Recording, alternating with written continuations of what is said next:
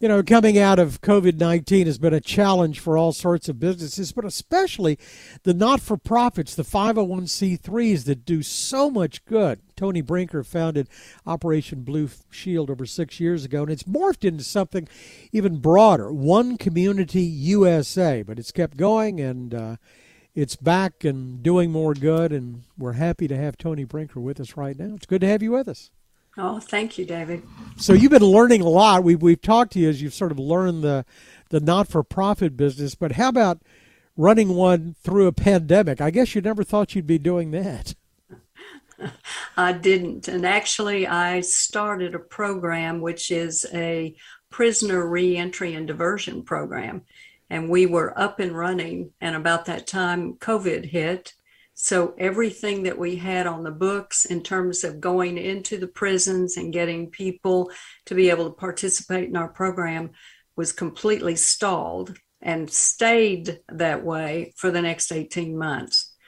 So if you're a business owner, I can assure you whether you're a nonprofit or a for-profit, starting a business during that time where you don't have access to any of your clients is difficult. You know, you, you and I lost a lot of our favorite restaurants and small businesses, and to this day, it's it's hard to get parts to fix things that are broken. Businesses just went out, and and a lot of not for profits did too. Correct. So it's hard for people when they're scared about what's going on around the world to think about giving outward because you're so focused on what's coming in you know how how this is affecting your family. So donations in most cases for nonprofits dried up considerably uh, with the exception of those that focused on feeding families which was a critical key need during the uh, COVID height uh, in terms of um, people being without work, having no income coming in, and being scared to even go to the grocery store. Exactly. So, unless you're feeding America or food banks, uh, people did not look beyond the rest of the world uh, in order to continue funding nonprofits that make such a difference. Well, one of the great things about about your project and, and, and continues to be is it's sort of a combination of of everyday citizens and frontline responders and community leaders all sort of working together, coming together. But again, you have to, in some cases, physically get all those people together. And the frontline responders just didn't have time to do much else than frontline respond right now? Are things calming down? They're calming down. And I will tell you that our team and these frontline uh, first responders, including law enforcement, they were out on the street every day during COVID. We were also on the streets every day during COVID. We had in our programs um, barbershop owners. This is a program we call Shop Talk. And in the height of the pandemic, they called us and they called, uh, in this case, the Irving Police Department and said, We have people in our community who are in dire straits and have no food. We know people who are selling the last thing that they own, including one family that had a car that had to sell the car in order just to be able to buy food. And they asked us to help. And I said, So you're telling me that are people worse off than you? You don't have a job. You, you've had to close your shop. You have no income. And they said, Yes, that's correct. So I said, Look, we will feed them. We will provide them with essentials and we will give them um, enough staple products for a family of five for a eight day period. But I just don't want to go out and hand food out. What I'd like for you to do is vet the families. I need to make sure that they actually do need the these these uh, this food, right. and then I'm going to be bringing in the police department, but I don't want to feed three thousand people at one time because in a COVID environment that is complicated to the stratosphere because of the George Floyd incident, I don't need my officers to be directing traffic. Right. I need to build a bridge of trust during this time. So we would feed 20 to 50 families at a time. And we would do this at the um, Irving Police Academy. The chief was there, his assistant chiefs were there, his community engagement officers were there, my team was there, and then the families would come in, come through uh, the, cro- the COVID protocol set up, you know, arrangements that we had. And then it gave the chief and the officers an opportunity to talk, to acknowledge each other. Chief Spivey uh, is the chief there. He was able to say, Hi, my name is Chief Spivey. I know times are difficult. I know here's some food, here's some clothing. One community's with us. If you need us, here's my card. Call me.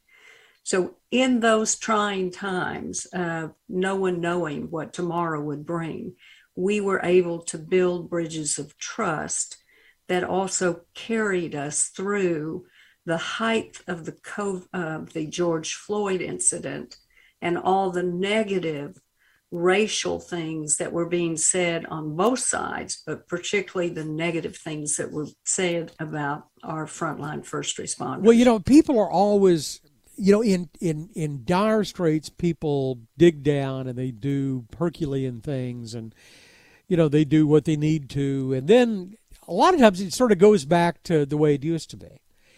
What are you seeing? What's the outgrowth of that? What's the aftermath of, of those meetings? I think the aftermath on the street level, which is where we work, we we like to do what we call boots on the ground programs yeah. because I can't change a community unless I get input from the people who live there. And so to backtrack, I can't make an, a community safe without both sides, community stakeholders and first responders coming together. A community cannot um, make itself safe and law enforcement can't come in with a heavy hand to make a community yeah. safe. So I've got to take input from both sides. The outcome over the last two arduous years has been a better understanding of what happens when you have no authority in a neighborhood. And the sad thing is, uh, David, for your audience, is this typically only happens when people get killed. And if you've watched over the last couple of weeks, you see that the numbers of deaths, whether it's blue on black or citizen on citizen, which is really a an ever growing problem across the United States, that number has reached such a pinnacle that the everyday Joe Blow, mom and pop are saying, Whoa, I don't want that. Yeah. I want my law enforcement here. So I'm going to support them. And in some communities, they say, I want, I will support them. I don't like them. I'll support them. But it's that moment where we have to come in with our programs that allow a dialogue to happen first.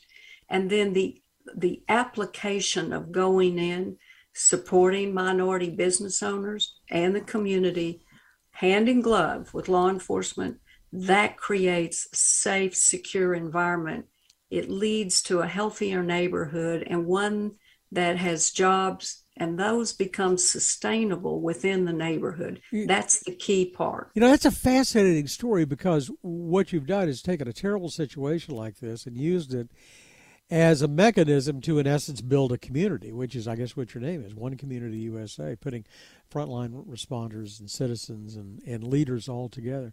Um, well, we can only hope that it catches on and, and that, that it's One Community USA, that you continue to have the funds and the support to roll this out across the country because it's certainly something that's needed. And it's also a great message to hear uh, during the holidays. Tony Brinker is the founder, the CEO of One Community USA. We wish you all the best. Thank you very much.